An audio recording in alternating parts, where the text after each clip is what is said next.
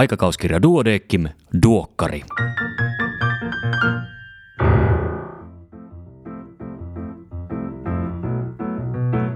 Tämä on numero 11 vuonna 2020. Minä olen Kari Hevossaari, vastalaillistettu lääkäri Helsingistä. Tervetuloa mukaan. Tässä podcastissa käyn lyhyesti läpi uusimman aikakauskirja Duodeckimin eli Duokkarin sisällön. Kuunneltuasi olet saanut rautaisannoksen lääketieteen viimeisiä kuulumisia ja olet tilanteen tasalla. Tällä kertaa poikkeuksellisesti kaksi pidempää juttua kokonaisuudessaan luettuna, nimittäin katsausartikkeli Nosebon monet kasvot ja Anna Dalbakkan hieno kolumni Onko luovuudesta luovuttava? Yritän tiivistää hieman muualta, mutta on hyvin mahdollista, että tästä tulee historian toistaiseksi pisin duokkari. Ota siis mukava asento ja avaa mielesi. Toimitukselta Palstalla päätoimittaja Annika Kalliokoski pohtii tiedon tarvetta ja lääketieteellistä julkaisemista seuraavasti. COVID-19-pandemian aikana tutkitun tiedon tarve on loputon ja välitön. Lääketieteelliset lehdet hiovat prosessejaan käsikirjoitusten arvioinnin nopeuttamiseksi, mutta asiantuntijalausuntojen hankkimiseen ja käsikirjoitusten korjaamiseen kuluu oma aikansa. Yhä useampi tieteellinen artikkeli ilmestyykin niin kutsutulle preprint-alustalle, jossa artikkelin julkaisuun kuluu vain tunteja. Sisällön arviointi tapahtuu jälkikäteen. Teemme aikakauskirjassa parhaamme, jotta myös pandemian aikana lehtemme sisältö olisi tarpeellista, kiinnostavaa ja laadukasta. Toimituksemme jäsen Seppo Meri on ahkeroinut COVID-19-artikkelikokoelmamme erikoistoimittajana. Kaikki COVID-19-aiheiset artikkelit julkaistaan verkossa mahdollisimman kerkeästi hyväksymisen jälkeen. Artikkelikokoelma on verkkosivuilla avoimesti kaikkien luettavana. Uusista artikkeleista kerrotaan Twitterissä, at Duodeckim-lehtitilillä sekä sähköpostitse lähetettävässä uutiskirjeessä. Näin. Aiheeseen liittyen Kesäkuun alussa ilmestyy Duokkari Extra, jossa minä keskustelen juurikin Seppo Meren kanssa COVID-19. Saatavilla samasta syötteestä kuin tämäkin Duokkari.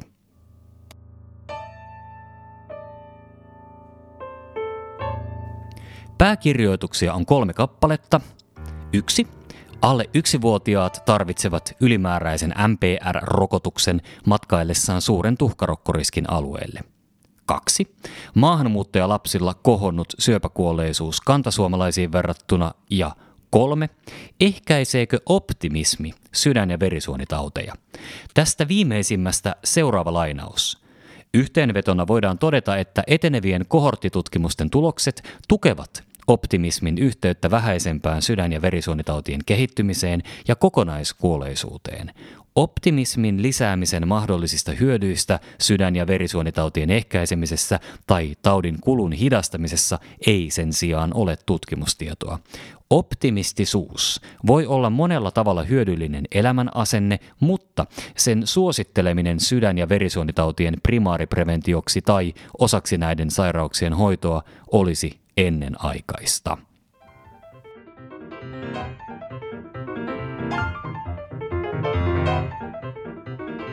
Erikoislääkärin uutisia tällä kertaa seuraavilta erikoisaloilta. Syöpätaudit, fysiatria, käsikirurgia, yleislääketiede. Kerron muutaman uutisen keskeisen sisällön. Kaikki uutiset ja tarkemmat tiedot löydät lehdestä paperisena tai sähköisenä. Konservatiivinen vai leikkaushoito rannekanava oireyhtymässä. Tutkimuksessa todettiin, että fysioterapia oli vuoden seurannassa yhtä tehokas kuin leikkaushoito, mutta merkitsevästi kustannusvaikuttavampi. Potilaan pyynnöstä kieltäytyminen heikentää potilastyytyväisyyttä tuntemattomalla lääkärillä. Yhdysvaltalaistutkimuksen mukaan potilaan pyynnön torjuminen heikentää potilastyytyväisyyttä, mutta vähemmän, kun potilas asioi samalla lääkärillä kuin tavallisesti. Epätyypillinen oire yleinen iäkkäiden sydäninfarkteissa. Seuraavakin on Jenkeissä tutkittu. Tyypillisenä oireena pidettiin rintakehän kipua, painetta, epämukavuutta tai tiukkuuden tunnetta. Oire luokiteltiin epätyypilliseksi, jos näitä oireita ei esiintynyt. Epätyypillinen oire on etenkin iäkkäillä potilailla tärkein hoitoon hakeutumisen syy ensimmäisen sydäninfarktin yhteydessä.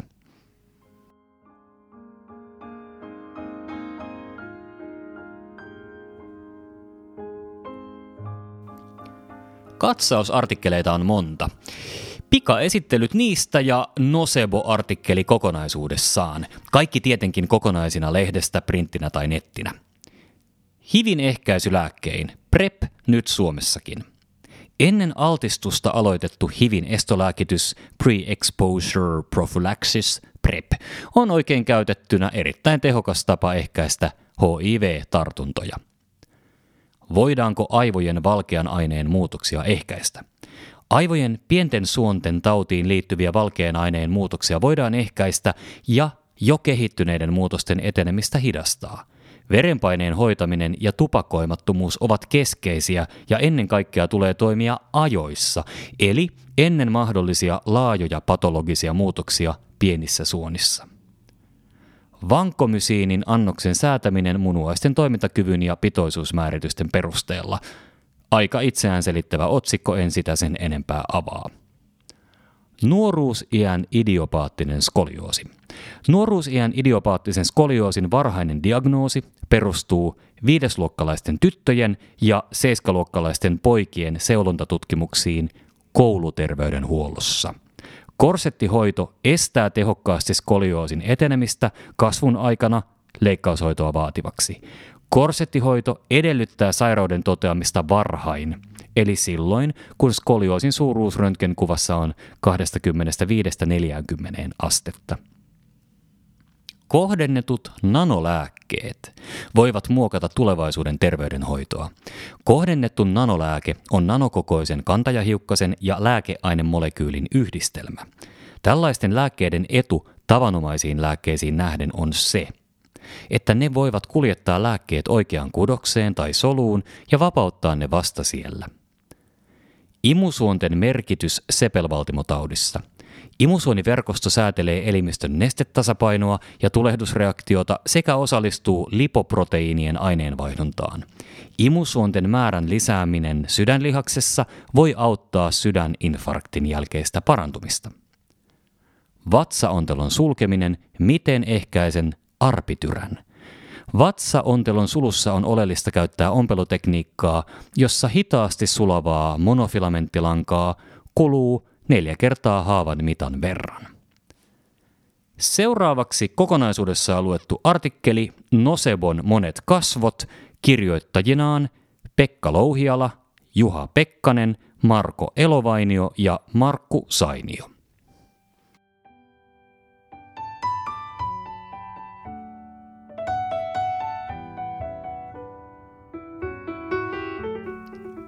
Kuinka kattavasti lääkärin tulisi kertoa määräämänsä lääkkeen mahdollisista haittavaikutuksista potilaalleen?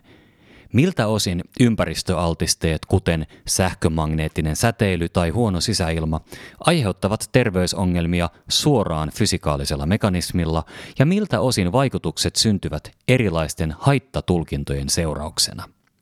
Nocebo-vaikutusten juuret. Ihmisen kaikki havainnot sekä ympäristöstä että omasta itsestään ovat ennakkokäsitysten ohjaamia.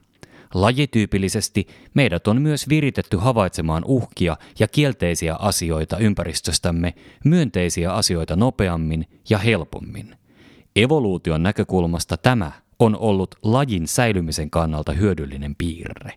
Seurauksena on se, että kielteiset ja uhkaavat kokemukset herättävät meissä helpommin vahvoja tunnereaktioita ja muistamme kielteiset asiat, myönteisiä tai neutraaleja asioita helpommin.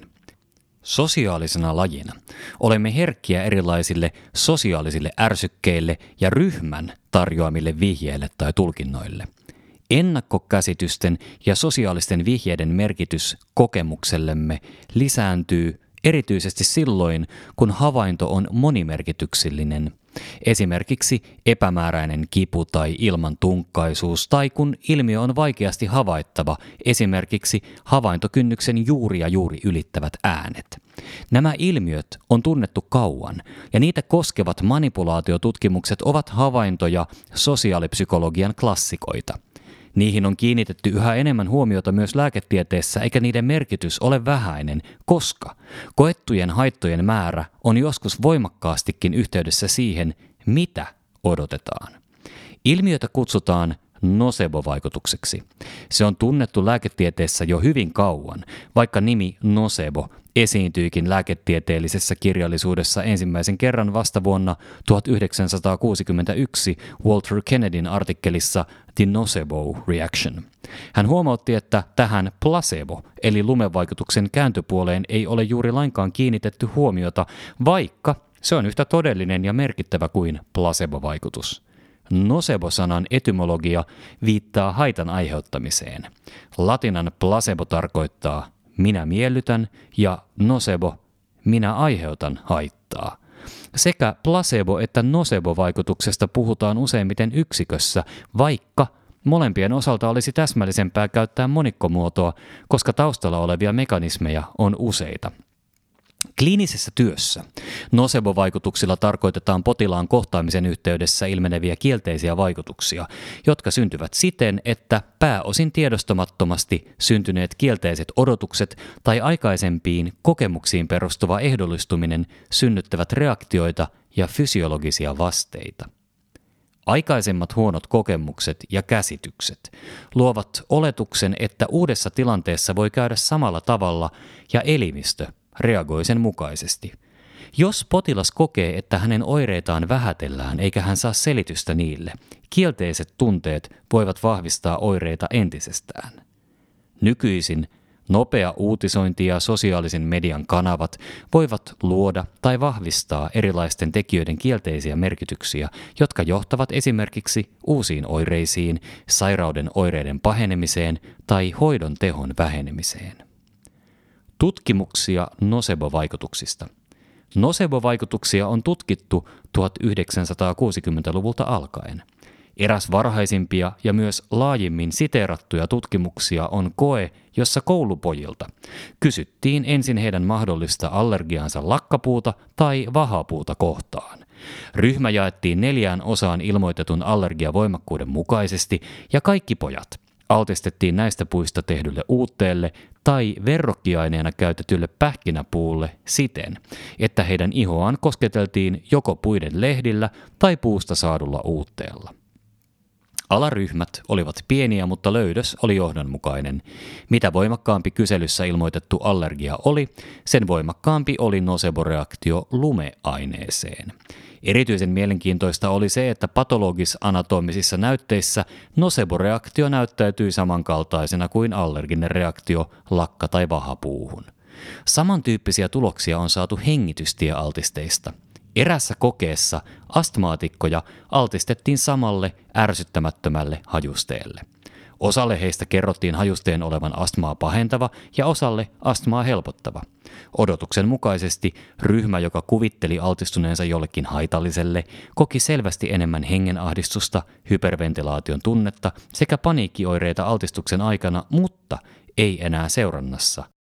Mielenkiintoista oli, että myös keuhkojen tulehdusta kuvaava uloshengityksen typpioksidipitoisuus suureni tässä ryhmässä ja ero lisääntyi tasaisesti aina viimeiseen 24 tunnin seurantaan asti. Muissa objektiivisissa mittauksissa eli uloshengityksen sekuntikapasiteetissa eli FEV1 uloshengitys ilman hiilidioksidipitoisuudessa ja hengitystaajuudessa ei havaittu samansuuntaisia muutoksia. Hajujen tai tuoksujen aiheuttamien oireiden voimakkuuden on useissa tutkimuksissa osoitettu olevan vahvasti muovattavissa manipuloimalla koehenkilöiden käsitystä tuoksuvien aineiden vaarallisuudesta.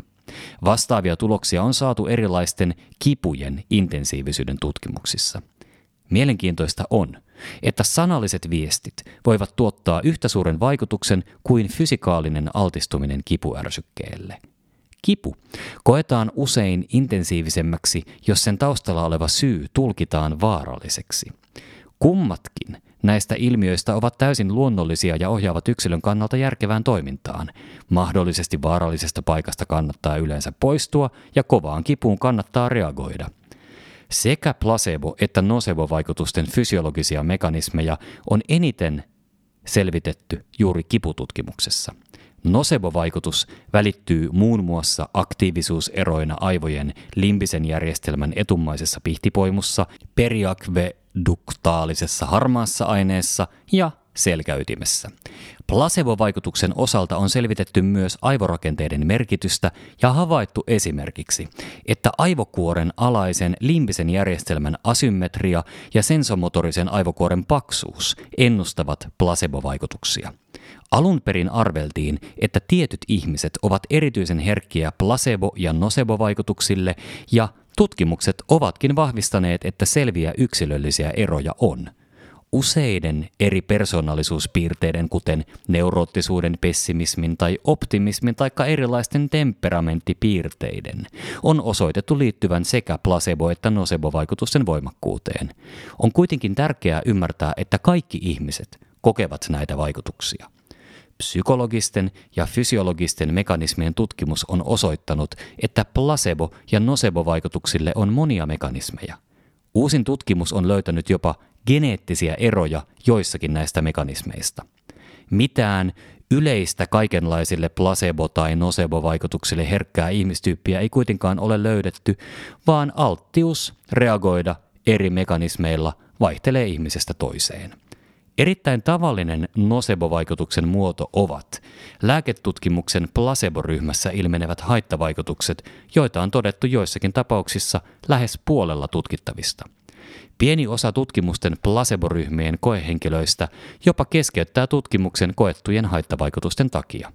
Tuore esimerkki nocebo-vaikutuksen merkityksestä on kaksi vuotta sitten julkaistu analyysi statiinilääkityksen aiheuttamista lihaskivuista. Iso statiinitutkimus oli kaksoissokkokoe, eli kukaan ei alkuvaiheessa tiennyt, saiko koehenkilö statiinia vai placeboa. Tässä vaiheessa Raportoidut lihaskivut olivat harvinaisia ja niitä oli yhtä paljon molemmissa ryhmissä. Tutkimuksen lopettamisen jälkeen myös placebo-ryhmälle tarjottiin lääkitys kolmeksi vuodeksi – kun sekä lääkärit että koehenkilöt tiesivät statiinista, lihaskipuja raportoitiin merkitsevästi enemmän kuin statiiniryhmässä tutkimuksen sokkoutetussa vaiheessa.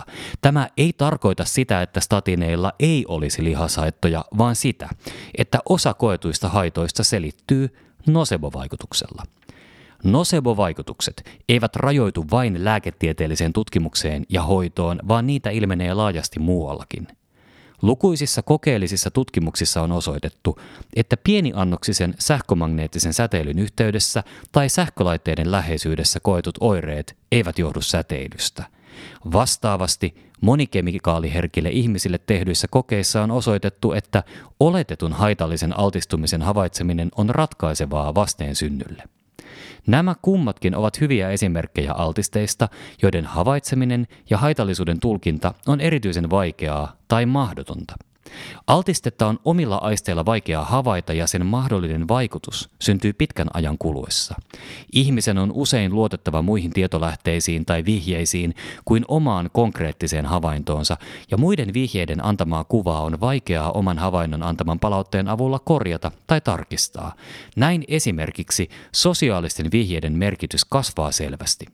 Jos muut työpaikalla tai tietyssä rakennuksessa työskentelevät saavat oireita ja valittavat sisäilmasta, tuntuvat omatkin oireet voimakkaammilta ja niiden syyt on helpompi tulkita sisäilmasta johtuviksi. Olemme kaikki alttiita nocebo-vaikutuksille, mikä ilmenee selvästi myös väestötutkimuksissa – Suomessa käytetään laajasti sisäilmakyselyitä arvioimaan rakennusten sisäilmaongelmien vakavuutta. Kun otetaan huomioon maassamme käytävä kansainvälisesti poikkeuksellisen vilkas keskustelu sisäilmaan liittyvistä haitoista ja oireilusta, on hyvin mahdollista, että osa oireilusta selittyy nocebo-vaikutuksilla. Ilmiötä selvitettiin äskettäin julkaistussa tutkimuksessa, johon osallistui viisi kuntien valitsemaa sisäongelmaista alakoulua ja viisi verrokkikoulua – Oppilaiden vanhemmat vastasivat kyselyyn, joka koski lapsen oireita sekä vanhempien omaa huolta koulun sisäilmatilanteesta. Pahimmillaan 90 prosenttia vastaajista oli huolestunut koulun sisäilmatilanteesta ongelmakouluissa, mutta myös verrokkikouluissa 10-20 prosenttia vastaajista oli sisäilmasta huolissaan.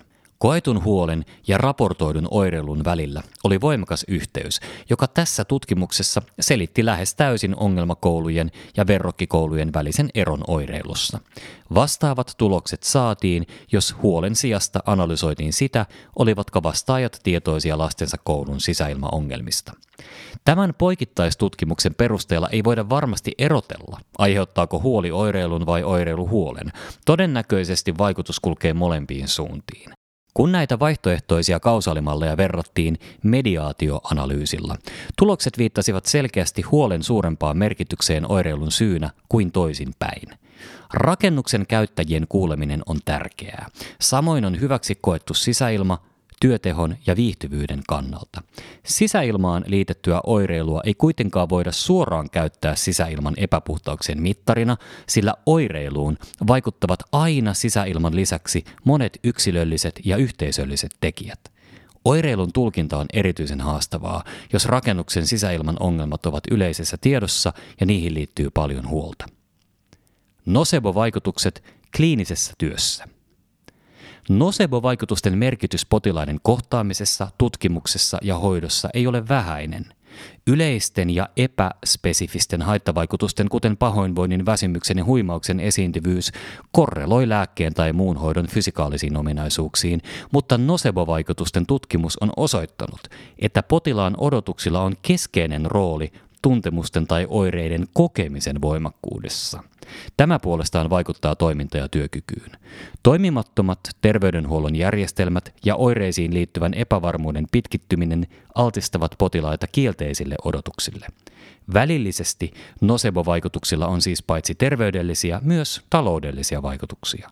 Suggestiolla saadaan aikaan erityisen voimakas vaikutus, kun potilas on sairas tai muuten herkässä ja vastaanottavassa tilassa. Tutkimuksissa hypnoosilla ja placebo-vaikutuksia synnyttävällä suggestiolla on saatu aikaan hyötyvaikutuksia, joten on oletettava, että sama pätee käänteisenä nocebo-vaikutuksiinkin. Hoidon mahdollisista haittavaikutuksista kertominen synnyttää haitallisen oletusarvon ja voi lisätä koettuja haittavaikutuksia. Kielteisiin odotuksiin voivat vaikuttaa myös potilastoverit, vertaistuki, internettieto ja media. Placebo-tutkija Luana Koloka on ehdottanut keinoja nocebo-vaikutusten minimoimiseksi. Psykoterapiatutkimuksen ja terveysviestinnän yhteydessä kehitetyt validaation eli oikeuttamisen ja invalida- invalidaation eli mitätöimisen käsitteet voivat auttaa ymmärtämään placebo- ja nocebo-vaikutusten psykologisia vuorovaikutukseen liittyviä mekanismeja. Validaatio tarkoittaa sitä, että toiselle henkilölle välitetään ymmärrystä ja hyväksyntää. Siinä on kyse nimenomaan kommunikaatiosta ja siksi se on eri asia kuin empatian tunteminen. Tavoite on, ettei potilaan kokemusta vähätellä ja vältetään vahvistamasta kielteisiä tai katastrofitulkintoja. Lääkäri, hoitaja tai vaikkapa ystävä voi kokea olevansa empaattinen, mutta samalla välittää tahattomasti ymmärryksen puutetta, mikä ilmenee potilaassa nocebo-vaikutuksina. Kielteisten odotusten ja tulkintojen on osoitettu olevan keskeisiä oireiden ja toiminnallisten häiriöiden muun muassa ympäristöherkkyyden kehittymisessä. Hyvä potilaslääkärisuhde voi tässäkin auttaa vähentämään nocebo-vaikutuksia. Lopuksi. Koettu kokonaiskuormitus suhteessa kunkin yksilön voimavaroihin on ratkaiseva tekijä koetun hyvin tai pahoinvoinnin ja jopa sairastumisen kannalta. Kokonaiskuormitukseen vaikuttaa fyysisen kuormituksen lisäksi psykososiaalinen kuormitus. Ihmisen kokemukseen vaikuttavat aina myös muut asiat kuin yksittäiset fyysiset tai biologiset altisteet. Oireita voivat pahentaa nocebo-ilmiö ja sen laukaisemat vasteet vastaavasti kuin placebo voi niitä lievittää. Tarkkaavuuden kohdentaminen tiettyyn tuntemukseen, jolla on uhkaava merkitys, vahvistaa oirekokemusta ja keskushermoston reaktioita. Tutkimuksissa on löydetty nocebo-vaikutusten neurobiologisia mekanismeja ja fyysisen tai psyykkisen erottelu ei tässäkään tilanteessa ole mahdollista. Ihminen on kokonaisuus, ja kuten kipulääketieteen professori Eija Kalso on todennut, kipu on aina korvien välissä. Joka tapauksessa on tärkeää, että nocebo-vaikutukset otetaan vakavasti, jotta tuetaan positiivisia terveysvaikutuksia ja toipumista sekä vältetään tarpeettomia kielteisiä vaikutuksia.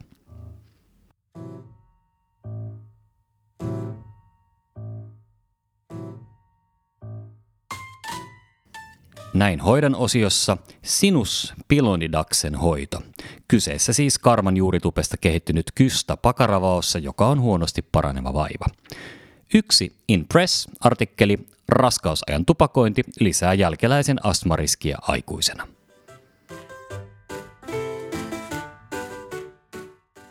Tämänkertaisena vinkkinä kuumeileva vastasyntynyt.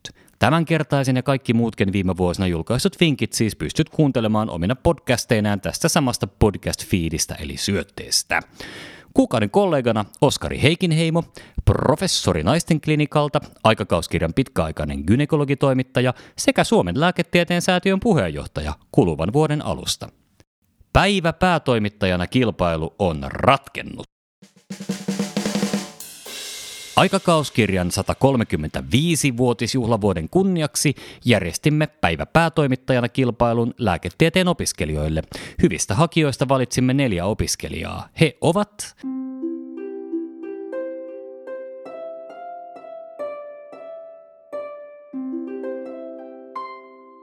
Armi Oksa Uppsalasta, Jasmin Honkamäki Tampereelta, Erik Viistran Turusta ja Valtteri Tuompo Oulusta. Onnittelut valituille.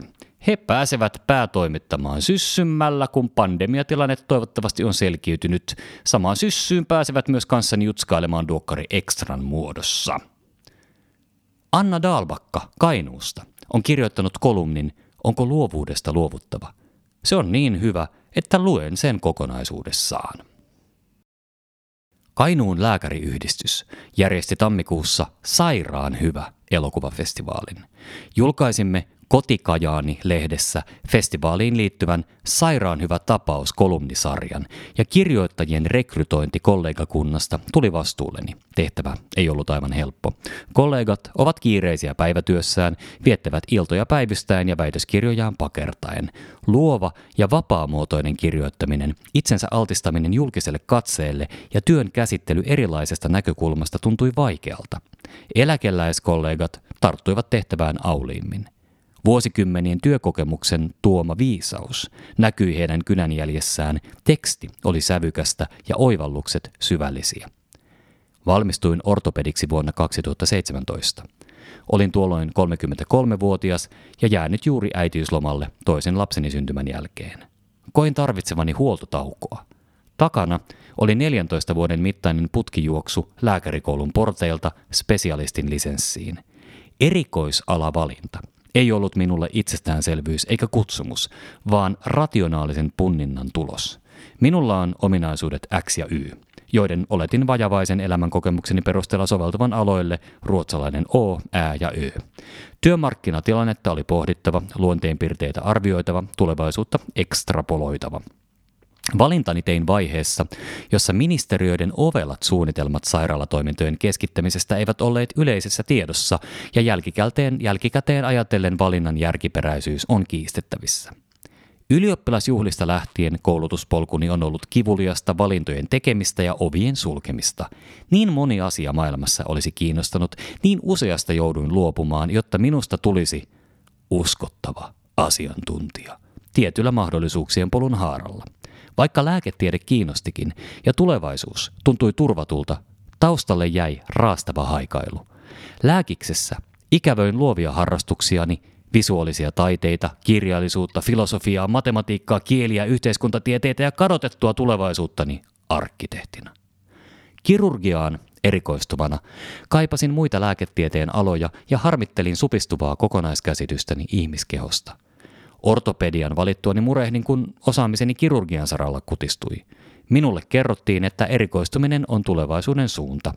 Tehokkuuden nimissä sama henkilö tekee tiettyä toimenpidettä vakioiduissa olosuhteissa, sertifioiduissa yksiköissä potilaille, jotka optimoidaan toimenpidettä varten. Haittatekijät kuten ylipaino ja tupakointi minimoidaan. Prosessi vyöryy ja liukuhihnalta putkahtelee tasalaatuisesti potilastuotetta sääntillisesti ja yllätyksettä. Lykkiessäni lastenvaunua totesin, etten voi paeta tosiasioita. Luonne puskee pintaan, en mahdu rönsyilyneni pieneen lokeroon, vaan kaipasin monipuolisuutta ja vaihtelua. Nousin vastavirtaan. Pyrin töihin pieneen keskussairaalaan, joka kamppailee rekrytointiongelmien ja asetusten kalseiden vaatimusten kurimuksessa. Vastapainoksi sain työyhteisön tuen, mahdollisuuden vaikuttaa toimenkuvaani ja joustavuutta työaikoihini. Sain vastuulleni erikoistumiskoulutuksen kehittämisen, joka tarjoaa vihdoin ikkunan luovuudelle ja innovoinnille. Toisesta näkökulmasta olen hylännyt rationaalisuuden, tehnyt kohtalokkaita virhevalintoja ja kuljen kurssilla kohti vääjäämätöntä umpikujaa. Kuitenkin, uskon, että sisäisen äänen kuunteleminen kantaa pidemmälle kuin opportunistinen taktikointi. Tulevaisuutta ei voi ennustaa ja megatrenditkin kääntyvät. Viime aikoina olen lukenut pari kirjaa, jotka ovat virvoittaneet ajatuksiani elämästä ja työstä. David Epsteinin Range Why Generalists Triumph in a Specialized World kääntää nurin vallitseman paradigman varhaisen erikoistumisen hyödystä. Se tarjoilee hienoja esimerkkejä siitä, kuinka hidas, näennäisen päämäärätiedoton monenlaisten harrastusten ja urareittien kokeileminen ja laajan ymmärryksen tavoittelu johtavat usein kekseliäämpään mielenlaatuun ja lopulta osuvampaan ammatinvalintaan, kun vuosien saatossa hiljalleen kertyvä itsetuntumus alkaa ohjata valintoja. Teoksen sanoma on ilahduttavasti täysin vastakkainen kuin tähän asti kohtaamani ammatinvalinnan ohjauksen. Toinen luovuuden teemoja tapailut teos on kasvatustieteilijä ja filosofi Juha T. Hakalan tylsyyden ylistys. Näin lapsuudessani Hakalan pyöräilevän useasti kotitalomme ohi. Hänen filosofimainen olemuksensa jäi unohtumattomasti mieleeni ja yllytti tarttumaan tähän riemukkaaseen kirjaan. Kirjassa pohditaan tylsyyden ja harmaan, turruttavaksi väitetyn arjen mielikuvitusta ruokkivaa voimaa. Hitaus ja monotonia ovatkin aivojen kaipaama hengähdystauko ja mahdollistavat uudenlaisten ideoiden synnyn. Äitiysloman kokeneena voin vahvistaa havainnon. Järjestämämme filmifestivaali oli unohtumaton kokemus, joka kohotti arjen yläpuolelle. Pilkahdus inhimillisyyttä, yhteisöllisyyttä ja taiteen tervehdyttävää voimaa. Kolumnistiemme syvälliset pohdiskelut palauttivat uskon luovuuden ja poikkisuuntaisen ajattelun tarpeellisuuteen työssämme. Lääketieteelliset ongelmat ovat monitahoisia, eikä lääketiede ole vielä valmis. Hoidamme ihmisiä, jotka monimutkaisuudessaan ohittavat massavalmisteiset laitteet.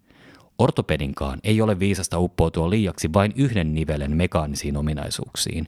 Niveleen liittyy ihminen, joka arvoituksellisuudessaan ja yksilöllisyydessään yllättää. Kulttuuri, luonto ja säännölliset tyhjäkäynnin hetket tarjoavat uurastaja-yksilölle mahdollisuuden antaa luovuuden versoa ja tuottaa innovaatioita ja syvällisempää ymmärrystä. Haluan uskoa, että lääketiede tarvitsee kekseliäisyyttä ja laaja-alaisempaa ajattelua, kytköksiä lääketieteen ulkopuoliseen maailmaan ja satunnaisia hullun inspiraation leimahduksia.